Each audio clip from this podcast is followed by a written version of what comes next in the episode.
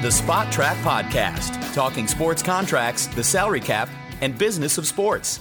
Today's edition of the Spotrac Podcast is presented by The Athletic. For sports fans, there's no better place to get breaking news, real time commentary, and powerful stories than The Athletic.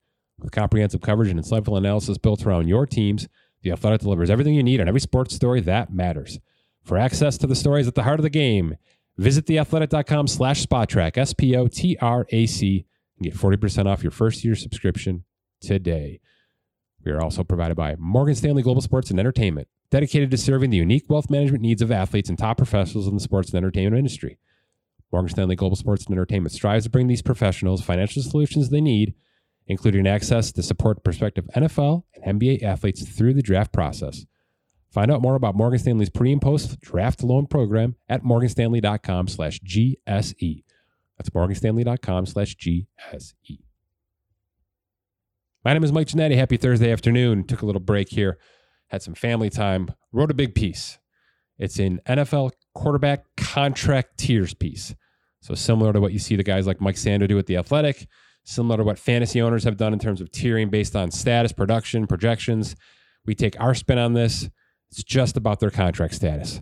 Are they currently paid? How stable are they? Are they due for a payday? Can they be paid yet? All those things. I got it broken out into five tiers. I'll be posting that on .com today, tweeting that out as well. Scott and I are going to talk about the nuts and bolts of that at the back end of this show. Scott comes on first. Some interesting NBA tidbits, right? Kevin Durant's extension is not exactly what it seems to be, and there's a trend coming with that. How does that kind of compare to NFL contracts, maybe Major League Baseball contracts? And Kemba Walker's unique situation as well. Traded from Boston to OKC, bought out at OKC, signs with the Knicks. How does the money all look with the Kemba Walker situation? And it's not as cut and dry as it seems as well, and it drives me bonkers. But Scott's got the numbers on that as well. Scott, welcome back. The uh, NBA free agency is dying down just a little bit. It's now more about finalizing than kind of keeping up with the rat race. Some interesting nuggets coming out of this. We kind of poked a few the last time we spoke. Um, look, this is uh, this is kind of unprecedented for me, at least. That these aren't exactly you know flush four year, you know, true contracts. There's a lot of minutia in these things. Kevin Durant has an interesting breakdown. Why don't we start there? Yeah, so his breakdown, you know, everything was reported of 197.7 sure. because they were just assuming that he was going to go with the maximum amount that he could earn as an extension. And when the actual numbers came out, it, it's actually a value of 194.2 over four years. But the actual guaranteed amount is only 189. So he didn't even go with the full 8% raises off of the first year. There's incentives built in that are escalating incentives each year, which he had in the uh, his previous contract as well. Um, I was actually going to go there. This is not the first time he's done this, right? No, it hasn't. It, the, the contract that he signed with the the Brooklyn Nets has those same kind of incentives that were deemed likely that are escalating each year. And the same thing translated into this contract extension as hmm. well. His overall amount for his cap hit was the amount that would have been his highest value that he could have had. He just split it off into a lower base with the incentives. Mm. And so his overall guaranteed money is actually less than what was reported. And, you know, I, I guess he'd rather have those incentives than the full 8% amount. And what that could happen what could happen with that is if for some reason depending on what those incentives are for if they become deemed unlikely at some point then his cap hit will go down by that amount and could subsequently uh, help with luxury tax if it, it, do, it doesn't now right? The fact that they're all likely to be earned up front means the 194 and change, the 48.5 average salary, you know, the luxury tax is what it is right now for them, right? Right, because they're likely to be uh, earned. It hits the cap hit. That's what his cap hit will be starting in 2022. Hmm. And as soon as it becomes unlikely, then the cap hit would be reduced, and the luxury tax would be based off of uh, that amount. So let's, because I swing more to the NFL side of this, where there's pretty simple structure with the incentives. It's either a yes or a no, and it's annual. Whereas with the NBA, Scott, you're talking about $5.1 million worth of incentives here that are spread out over four seasons. let's say Durant gets injured, you know, in October here, and he misses 75% of the upcoming season. It's not a crazy thing to say after the mile, you know, the injuries and now the mileage he's put on this summer. If if he misses out on the incentives in the upcoming season, Scott, does that mean the rest of the contract's incentives are now le- uh, unlikely to be earned? Right, and at the end of the season, the likely incentive of 1.15 in 2022 that would go to unlikely as well so and right now he has 1.1 million for this 20 21 22 season okay. that would that would come off and become unlikely so his cap hit would be reduced for the 21 22 season and then subsequently anything after that would become unlikely until it's triggered again and would go back to being likely when's the last time Kevin Durant signed a max contract Mm. Was it the first contract with Golden State? Because I believe I remember him taking less in that second contract. I think he's taken at least from a base value. I think he's taken less three straight contracts here. Yeah, I think you're right. I'm I'm double checking here to see and by, based on you know, how we're I talking these. pennies on the dollar. You know what I mean? like in the grand scheme of thing, but still. Yep. Look, the what's the minimum cap hit for a veteran right now? 1.6 about? Yeah, for a veteran with two years of experience or more would be if they signed a minimum contract would be 1.6. Okay, so if you start to do that kind of math, right? Some of these incentive pull downs versus that minimum cap hit, that's not an accident. You know what I mean? Like uh, th- that's how Brooklyn and the Lakers and these teams that are way up there with cap and tax, that's how they operate. They have to sign guys to these benefit minimum benefit contracts you know, they're signing maybe half of their roster, quite frankly, especially with the Lakers, right?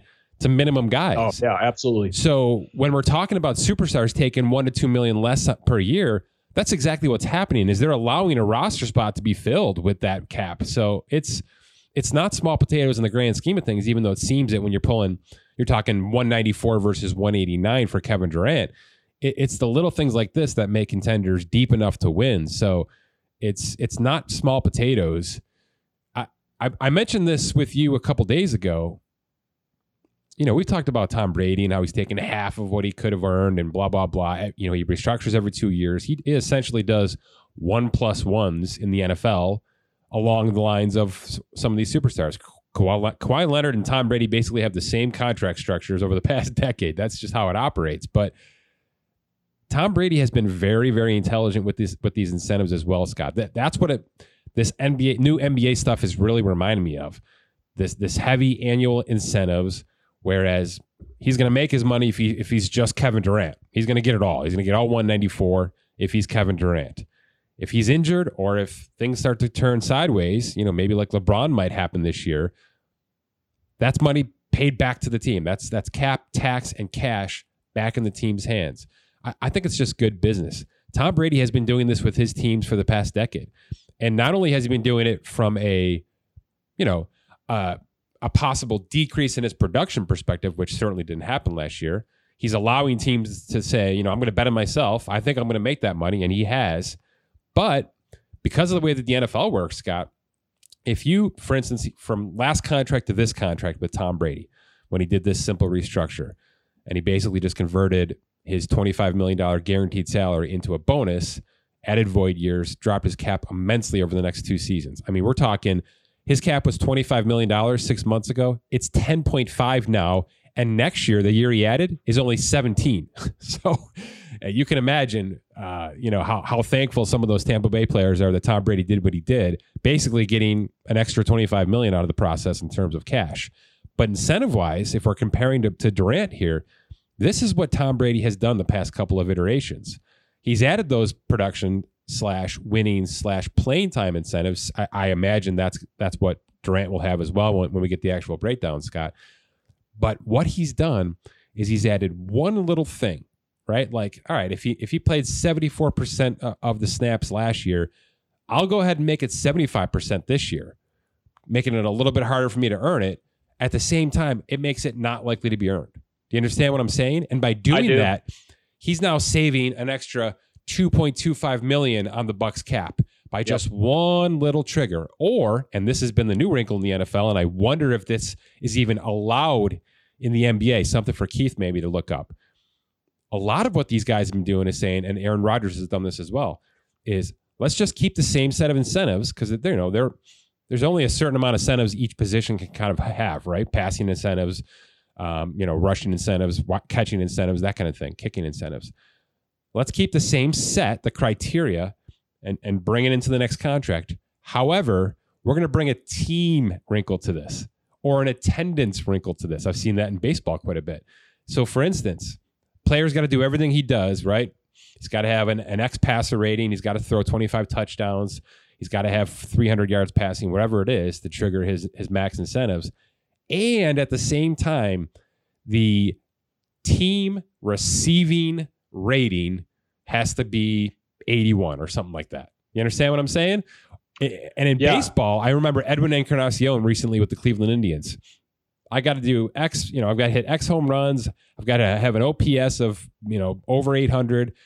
And the attendance rate for the Cleveland home games, you know, they have to hit 2.8 million butts in the seats in Cleveland over the course of this season. And if all those things happen, I get my my max bonus. So there's these little wrinkles that are being added in. A to make them not likely to be earned in the NFL, which really reduces cap quite a lot in the current year. But B still still pays out the NFL player most likely at the end of the season.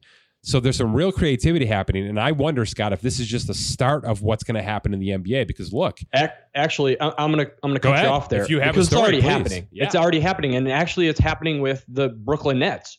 The current contracts for Kevin Durant, Kyrie Irving have team based incentives built in. So, for example, when you look at Kevin Durant, his incentives right now are you have to meet the following the Nets make the playoffs, the Nets win at least 43 games. Durant has at least 50 games and Durant makes an all star team. So, two of those incentives are team based.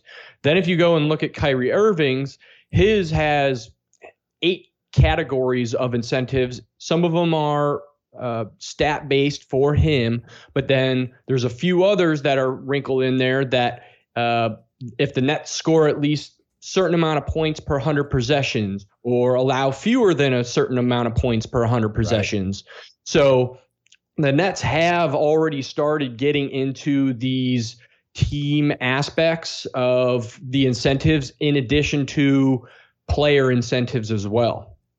Super fascinating stuff. And I love it.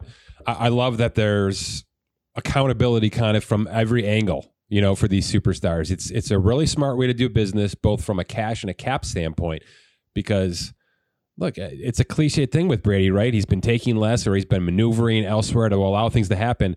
It's at a max level right now you know all 22 starters back. He's one of the big reasons why. A because he's there. B because his contract did what it did. It dropped 15 million in cap this year which brought in at least three other contracts. If you look at the, the current cap hits of like a Lavonte David, Shaq Barrett, you know, Leonard Fournette, I'm going to guess without, you know, knowing off the top of my head that those three cap hits combined this year are right around that 15 million saved by Tom Brady, just knowing how those things were structured with void years this year. So it, it matters. And it matters a lot in the NBA when you're talking about a 12 man roster versus a 53 in the NFL. So as this stuff progresses and as cap matters less to NBA NBA teams, let's let's not you know keep that closeted. That's that's a real thing right now. Cap is a myth in the NBA, Scott. It, it ex- it's a hard cap in the NFL. So while it's flexible and fluid in the NFL, it, it's still at the end of the day the the bottom line. I mean, can, do you even have a guess in the NBA right now how many teams are well over the, the current cap threshold in the NBA? Every team but one who? OKC, San Antonio. Yeah. San Antonio right now, yeah. based off of what we've what we have in, but every other team is over the cap when you include the cap holds because they weren't renounced and that kind of stuff. And so right now, every team in once the season starts, every team is most likely going to be over um, because of one reason or another. But yeah, you're right. The the cap is an illusion. Totally. For more so NBA than ever right now. More so than oh, ever.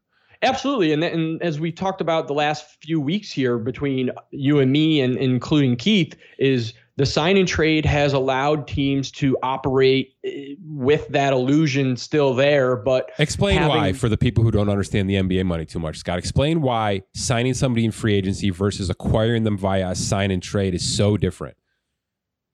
So, signing a straight free agent, a team would have to have cap space. So, a team like the Knicks, a team like the Charlotte Hornets, uh, the San Antonio Spurs those teams had cap space, so they can sign those players that they are outright with not needing any rights or anything like that. They just sign them with what they have available. For teams like, um, you know, Chicago Bulls or uh, the Pelicans, you know, they're they're signing team they're signing players via sign and trades because they're already over the cap. So what ends up happening is a player like um, Lonzo. Lonzo Ball. He signs with the Pelicans using the bird rights, but is immediately in the same transaction traded to the Chicago Bulls. So it, they're signing it with the rights, but then trading, and the rights are transferred to Chicago now. Um, the, the the caveat with this CBA in this case is he was only able to get a maximum of 5% raises on that first year as sure. opposed to if he just signed with the Pelicans straight up and stayed it would have been 8%. Now But and just to clarify, when you acquire somebody via trade, Scott, you don't have to do so with cap space. That's the caveat, right? That's the difference. For, versus versus an outright free agent signing, you have to have cap space to do it, not with a trade. Right, eh, but you can. So in DeMar DeRozan's case, the San Antonio Spurs to create as much space as they could. They've they've renounced almost everybody on their roster, including DeMar DeRozan. So what they did, they still signed and traded him with Chicago, but they signed him using their cap space and then traded him as a sign and trade to the Chicago Bulls. So did that create but, a gigantic trade exception? Uh, it, TBD. Waiting to see. it is TBD. We're we're waiting on some official numbers to come in on players like that. Um, and and what the math actually worked out in some cases. Yeah. So once we do get the master official list, um, Keith uh, and I will get that information in. But you're right. The illusion is there. The sign and trade teams are realizing that these salaries are so high right now that the only way to maneuver any movement between teams is these sign and trades or just to trade a player before they're a free agent so that you acquire their rights. So if you know in two years you there's this player that's on your radar, yep. you may see a team want to make that trade now because they'll acquire those rights and then they can sign them uh, to you know using their bird rights or their early bird rights to stay over the cap and, and go from there. Okay. We got down a pretty nerdy rabbit hole there. Let's finish it off with Kemba Walker. Kemba yes. Walker is traded to the Oklahoma City Thunder, the transition team, the mediator team, I'm going to call them for the next iteration. Boston gets out of this contract. Boston sends a first in order to get out of this contract. Oklahoma City keeps him for a cup of coffee. They buy him out with the condition of 20 million yes. being pushed aside. So in other words, he was owed 73.6 million left on that contract. And Oklahoma City will eat 53.6 million of that. 20 million has gone away. He signs with the Knicks. Scott, what did he sign with the Knicks for uh, officially now? two for 17.89 and i say that specifically because the reports are coming out that it was two for 18 but based on the actual dollar amounts that are getting pushed in it is uh, two for 17.89 so the first year is 8.7 second year is 9.2 if you round up those are both guaranteed values um, but the the piece that is here is these are tradable salaries so if for some reason they need to sure. dump them again it could happen. The interesting thing is they signed him with cap space, but they did not add a team option or non guaranteed on the back end. It's straight two years that are guaranteed. So, um, but they have left themselves flexibility that it's only a two year deal instead of, you know, a three or a four year deal. Okay. A couple of questions here. Number one was is the 8.7 million this year for Kemba Walker was that some sort of max or is that No. just a number? It's just a, well, it it probably may have been calculated based on the signings that they've already agreed to, Okay. but he was signing with cap space, so he could have signed with them for as much cap space that they had available. But if you look on their the Knicks page right now, Evan Fournier, Derrick Rose, Taj Gibson, none of those contracts have come to be official yet. Soon as they uh, we get word that they are official, we'll we'll kick them down into the active roster view. But they're specifically signing in an order because they want to make sure they're maximizing all the cap space that they have. Then Derrick Rose, my guess, will be last uh, because he'll sign with rights. Taj Gibson is a minimum, so he'll be last. Sure. My guess is uh, Evan Fournier is most likely going to be the next piece to go official. Okay. Last question on Kemba. It's a pretty easy one. The OCD in me is kind of going bonkers with this. He gives up $20 million to get bought out by OKC, but he signs for 17.89 million. Do you understand why he gave up $2.1 million here, Scott? Why would he do that? Why wouldn't he just take a $20 million contract, two for 20? Did the Knicks just not have the cap space to do that? Possibly. I just don't understand that logic, especially going to a high tax state like New York. You should take more, you know? But it, it most likely does come down to how much official cap space that Uh, the Knicks would have had to work with. Um, Yeah, that, that's my guess too. Is there was some accounting that forced the 8.7 million to exist? It's, I'm just kind of going bonkers with it in my head. Why would you take less? He got thrown around to three teams here. because he wanted to, because he wanted to be in New York. He did not want to be in Oklahoma City. yeah, so but he- there's a sports business angle to this. You know what I mean? The Knicks Yeah, wanted him anyway. I just wonder. I wonder why he took 2.1 less. That's all. That's all. yeah, it, it it'll. I mean, we if we backtrack and, and do the math after everything is said and done with trades and and whatnot, because right now, I mean, the Knicks have um, those three aspects there, and and if we follow the timeline, we could probably figure out how much was left at the time of his signing to see. Um, Are they hard capped? No, right? No, they are not. Yeah, they're in pretty good shape in terms of uh, roster flexibility. And like you said, there's six contracts on this roster that can be traded after December. And that and that's a great point. Right now, we have uh, seven teams that are hard capped. And and remember, hard capping is because of a sign and trade. If they use um, their non-taxpayer mid-level exception, that is more than what the taxpayer amount would be. And if they use their biannual, so right now we have seven teams that are hard capped. Last season we had 18 or 19 that were hard capped. So less so far this year. Um, but it, it's a notable point because those teams that are hard capped that are have high values, it, it it hurts them with the luxury tax apron. That that means they are hard capped and cannot go over. And to get nerdy, any of the unlikely incentive Mm, that are built into a contract, those count towards that hard cap right. because if they do trigger, they have to be accounted for so that they cannot go over that that hard cap at all. That's right. And it makes it harder come deadline time as well if you're trying to Yes. get better and build some uh, build some pieces on there. All right, Scott, Scott, let's take a quick break and talk some football. Today's episode is brought to you by Balanced Bridge Funding, providing cost-friendly capital solutions to professional athletes since 2015.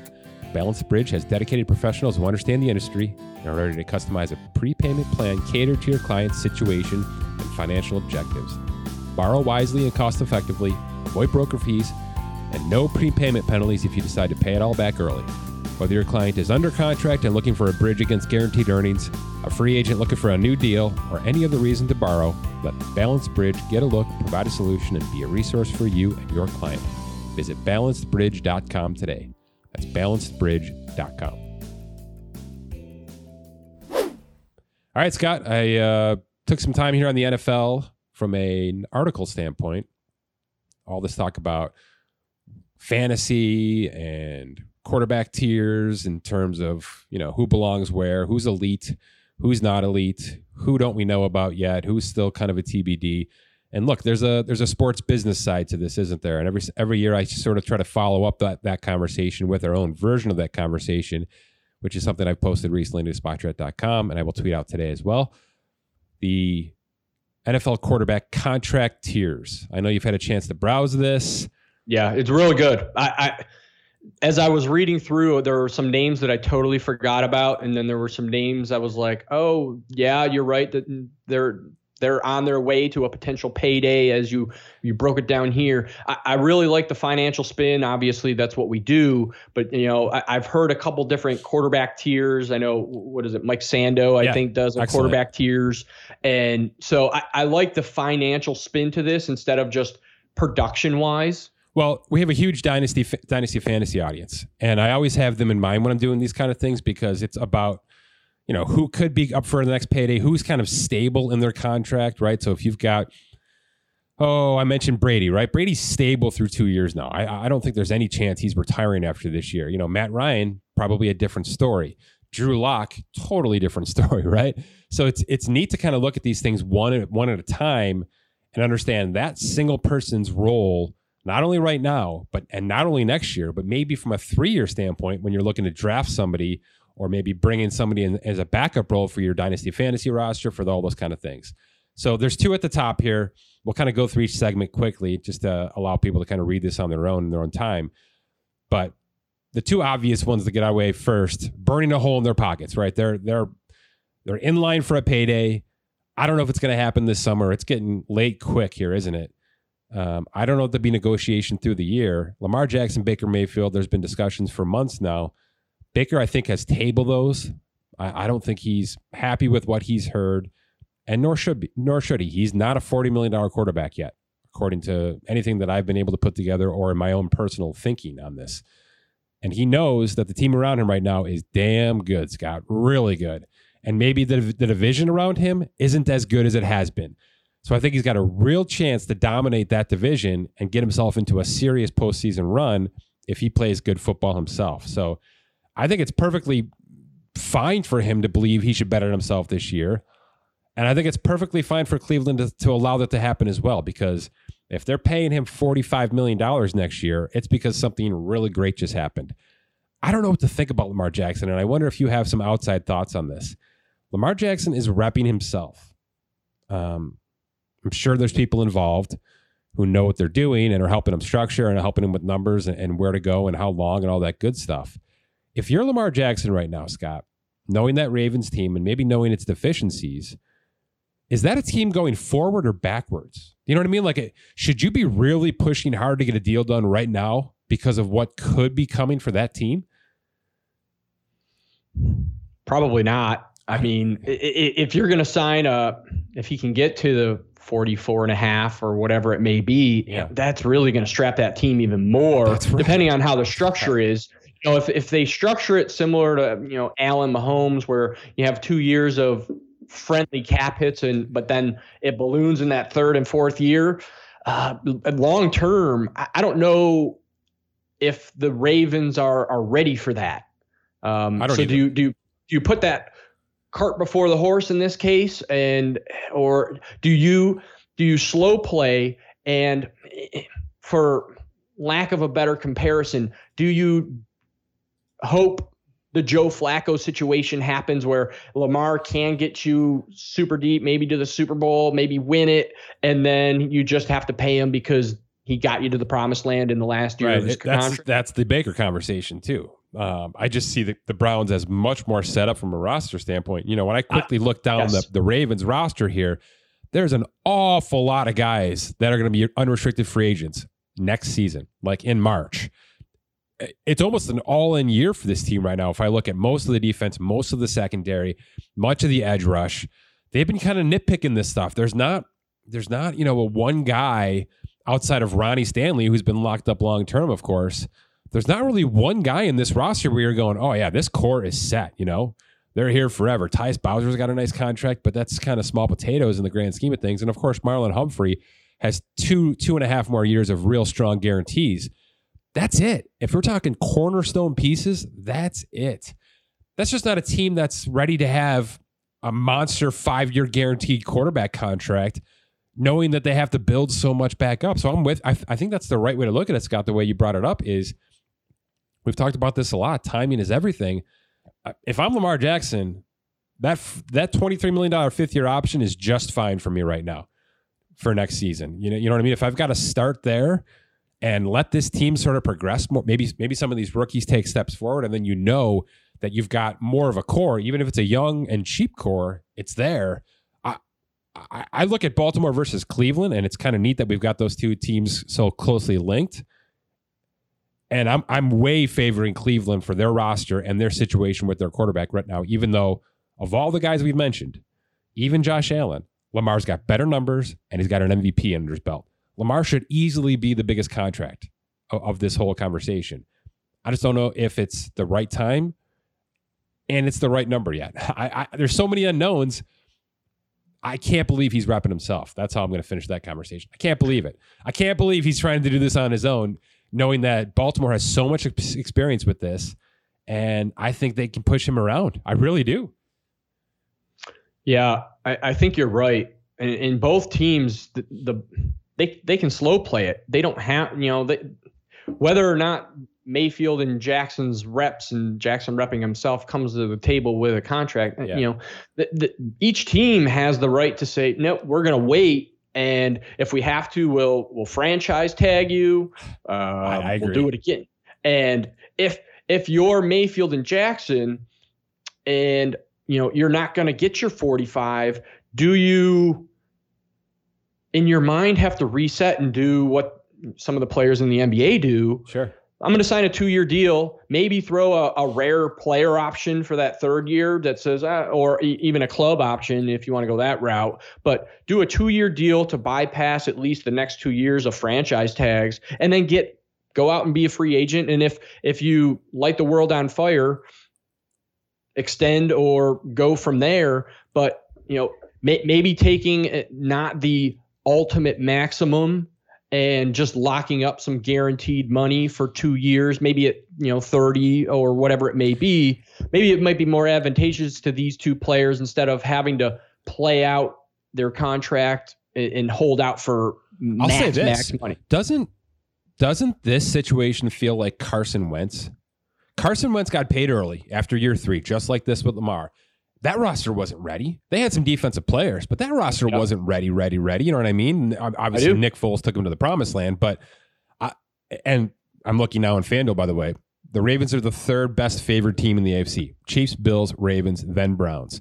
So it's not like this team isn't being anticipated to win.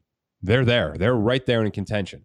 You know, if we're talking about the West, it's Bucs, Packers, Niners. So there's your top six in terms of AFC, NFC so this could be a moot point. You know, this team might be might win this year. They might win the whole damn thing, and then what? Reset next year? That's what the last Ravens team did, quite frankly, after signing yep. Joe Flacco.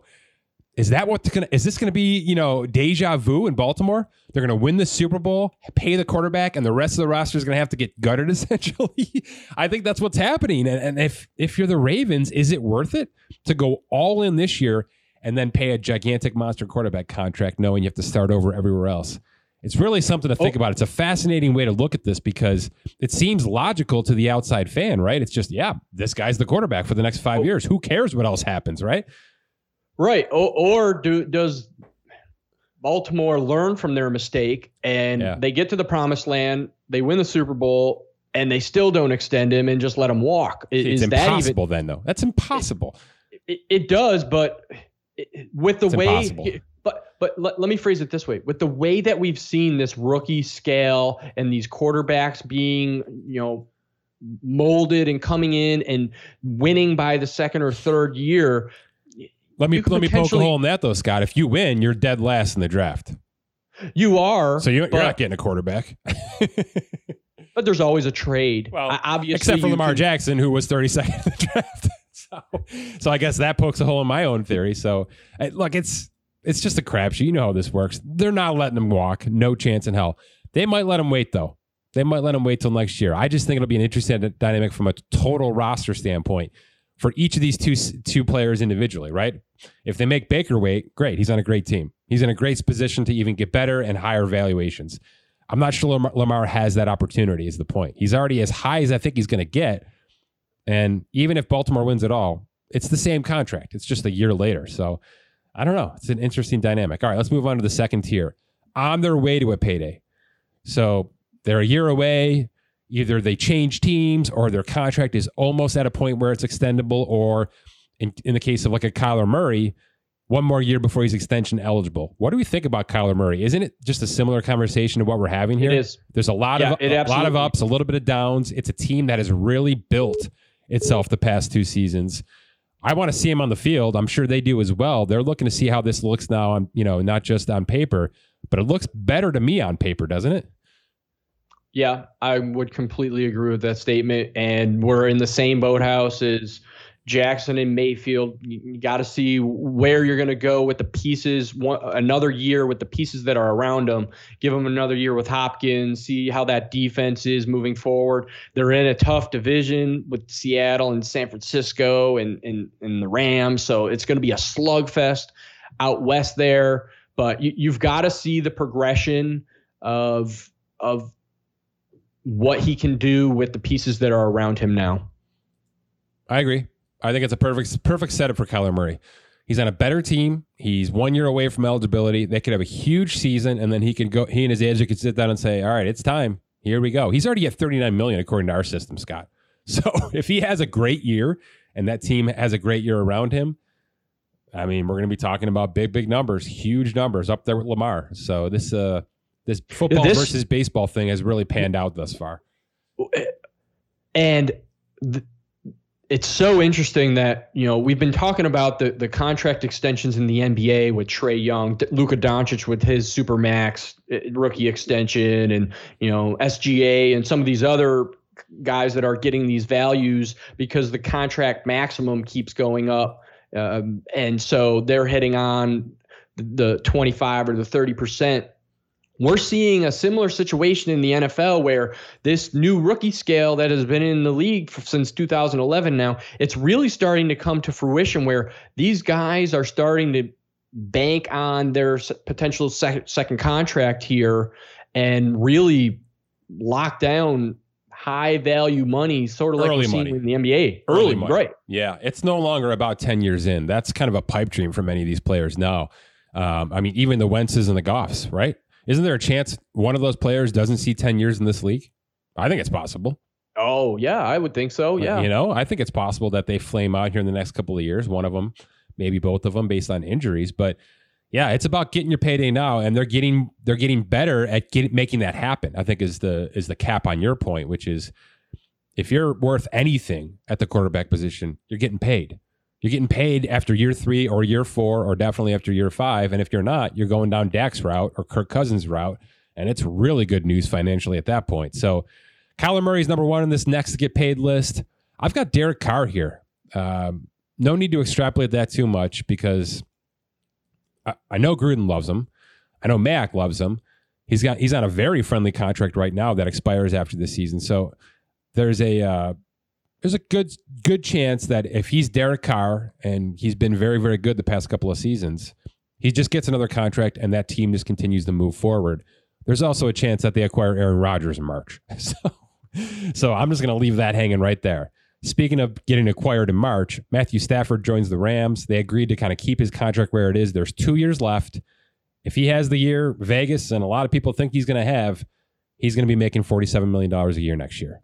Lock it in, guarantee it. It's going to happen. And he's going to be the king of the Business Hall of Fame. I mean, the king. Oh, absolutely. The king because he started before the rookie wage scale and he's going to be finishing way, way up there, close to 50 million a year. The Saints, Jameis Winston, Taysom Hill, they're on one year deals. That's all has to be said. There's so much that has to happen before there's any kind of discussion with their contracts, even though if Winston throws 15 touchdowns in the first three games, we're going to be talking about 40 million a year for him by week four. So that's just that's just how it all operates. And Russell, Russell Wilson's in this list.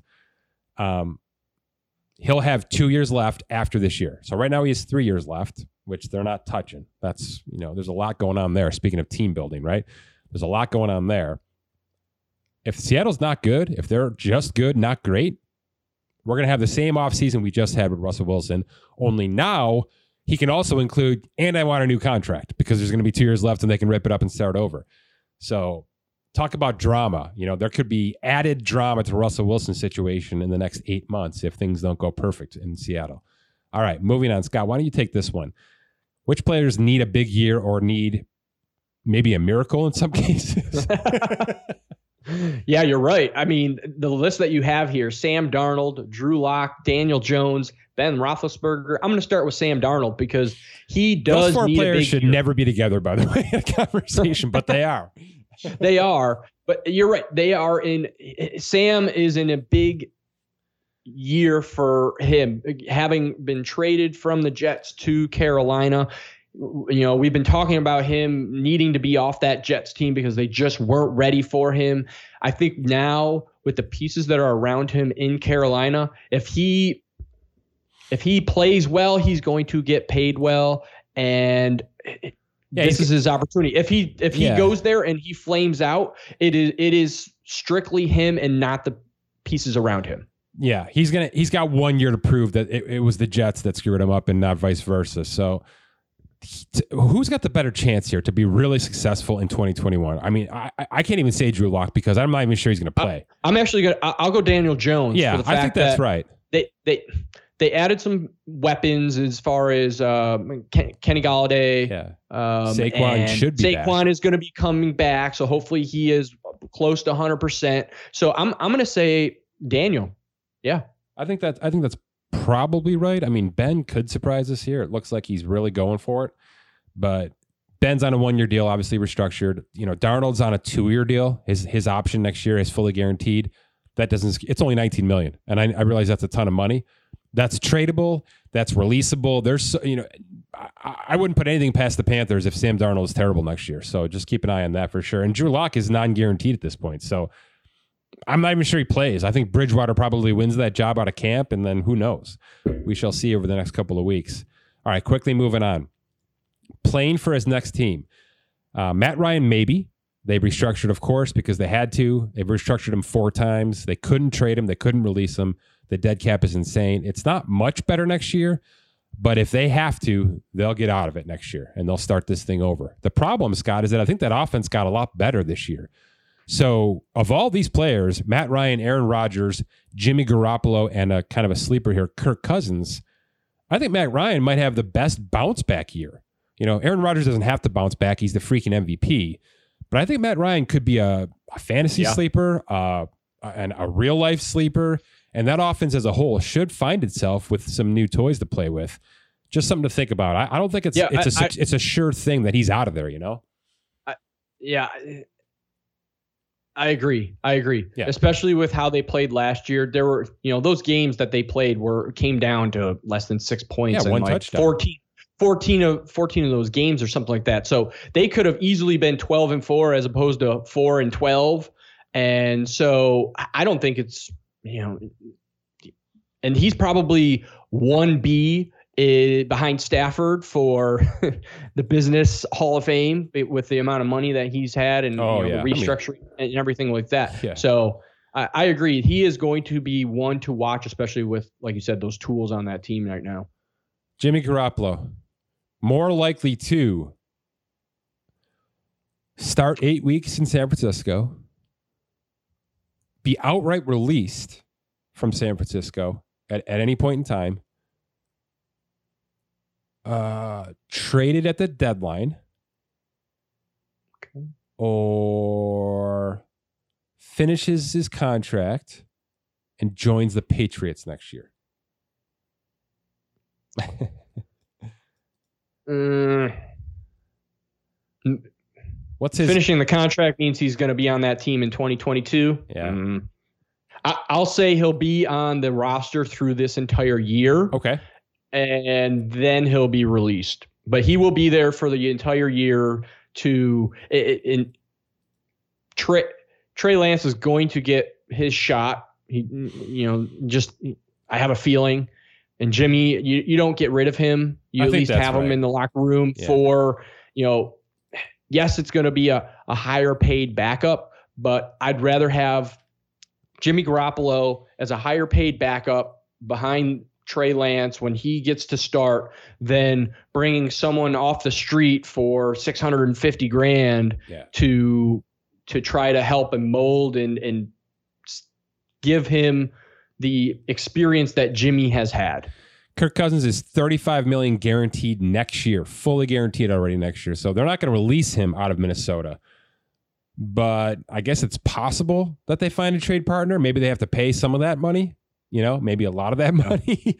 uh, I, I just can't see Kirk Cousins there next year.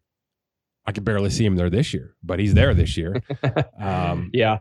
That's certainly one to watch. That's already awkward, and we're still like 18 months away from, you know, the reality of it all happening. It's totally good for now. Josh Allen, of course. Dak Prescott, of course. Patrick Mahomes, of course. I mentioned Brady. He's pretty locked in for next year. I don't think he's going anywhere, nor do I think he'll restructure. I mentioned how low that cap hit was already.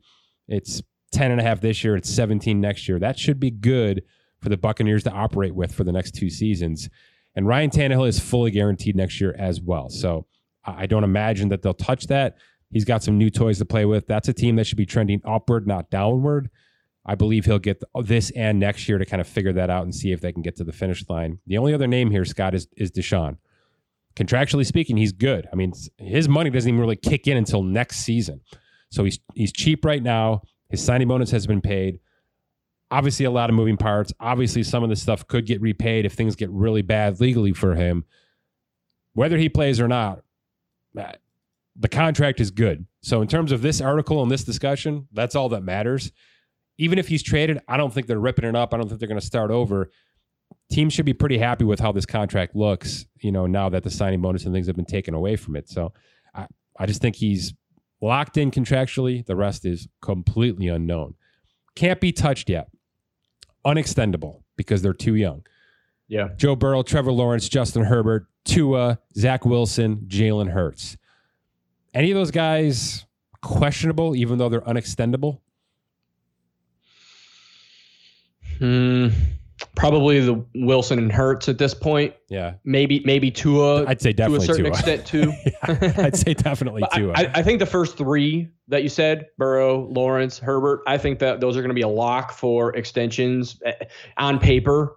Um, Yeah. But those last three, Tua, Wilson, Hurts, yeah, we, we've got to see more. It's similar to the other conversations we've had with some of these other quarterbacks. We, we got to see a little bit more, especially Wilson being fresh in New York. Can, can he survive that that team, that what's around him? Because Sam Darnold wasn't able to. yeah, yeah, that's certainly something.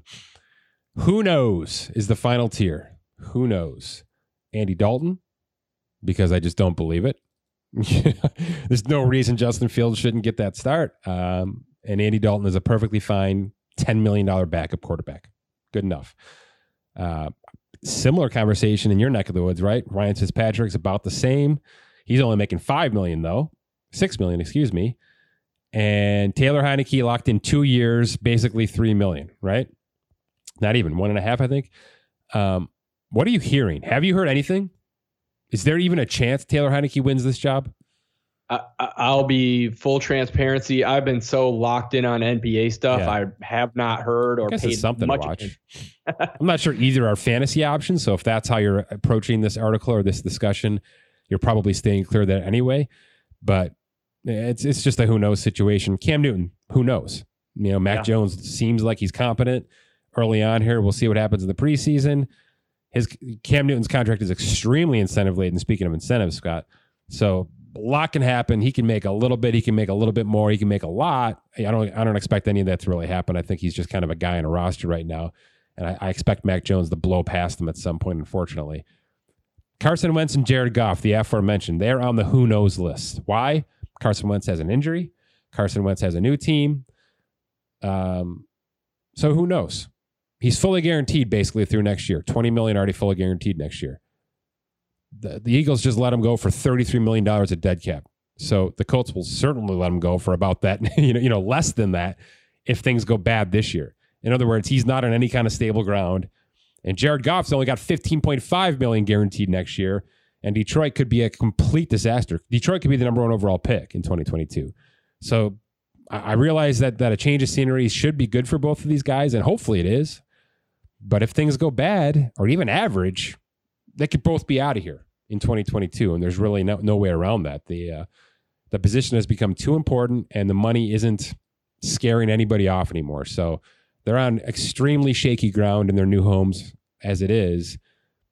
Do any of these quarterbacks we just talked about get moved now or during the season, Scott? Any of them? I could think of one. Okay.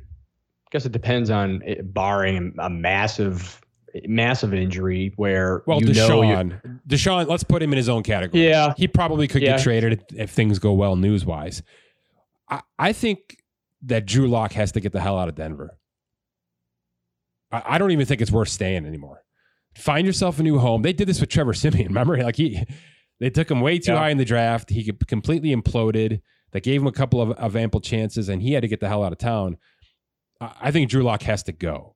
Um, everyone else, I guess, is fairly stable. I, I'm going to say, I'm going to say no. Yeah. No one's going to move because the the conversation that we just had. I mean, in a, as a mental note, we've mentioned six or seven quarterbacks that could be on the move for 2022. Sure. And uh, you know, we've we've had the conversation in the last few years of quarterbacks moving and you know 2022 is going to be no different even though we have the rookie scale even though we have some of these veteran the, the, i think this upcoming season uh, 2022 off season could be the most intriguing uh, off season for the nfl because of the fact that wilson could move Rodgers could move and uh, it, a, a, minimum 15 million dollar cap jump we're projecting it right. to like 203 right. i mean it's it, you're going to have room. You're going to have room. And, and, that's significant in more than one way, especially in the quarterback, because the the franchise tag is based on that percentage. So if that jumps up a lot, then we're dealing with higher franchise tags for those guys that could get nailed with that. So I, I think the 2022 year for quarterbacks could be even more interesting mm-hmm. than what we've been talking about for the last 18 months when we were dealing with the Dak. Is he going to get extended and Wilson and the Rodgers scenarios Exhausting. all off season? I think this upcoming next, you know, 12 months could be even more intriguing than we've just had. Does Green Bay have to win? Or does it not even matter, you think? I, I, I pause because if Green Bay does win, does he just retire? You know, that that is an option. That's what but, I would do. Just freaking knowing, retire, man. But knowing how competitive he is, he would love to go to another team and then just, you know, show him that uh, you were wrong and I'm right.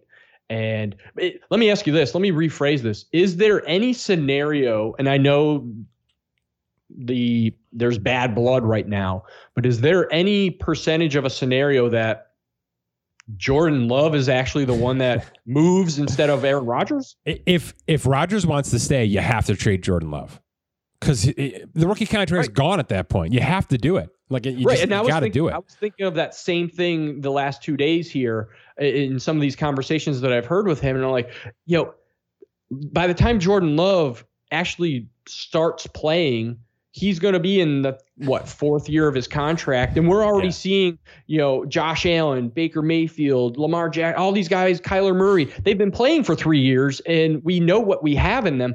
No one knows what we have in jordan love at all. It's fascinating. Very. I mean his career might be totally toast before we even get there but yeah how, how funny would that be if the broncos end up acquiring jordan love instead of aaron rodgers? Oof. that's uh that's a different set of circumstances. Let's put, it, let's put it that way. All right, I'll tweet this thing out. Uh, like I said, I put a lot of time into this little description for all these scenarios, links to their contracts. You can kind of see where they're going. Many of these players have market values up as well. So those players that are looking for a new payday, you can kind of see where we stand from our algorithm standpoint as well. Scott, good stuff on you. Keep tracking the NBA stuff. We'll have Keith back next week as well to break down maybe more of a, uh, a recap, right? At that point, where where, yeah, where the chips have fallen, where the trades have now landed now that they're becoming official. Some yeah, of his he's working favorites. on some yeah. best value, worst value recaps. He, he's a, he's working on all that stuff right now. Good stuff, Scott. Thanks. Thanks. My thanks to The Athletic. Visit theathletic.com slash Spotrac for 40% off your first year subscription today. And Morgan Stanley Global Sports and Entertainment. MorganStanley.com slash GSE balancedbridge.com as well. secure your guarantees, set up a payment plan with no repayment penalties. BalancedBridge.com. Scot Allen. My name is Mike Ginnitti. Thanks for listening to this edition of the Spotrac Podcast.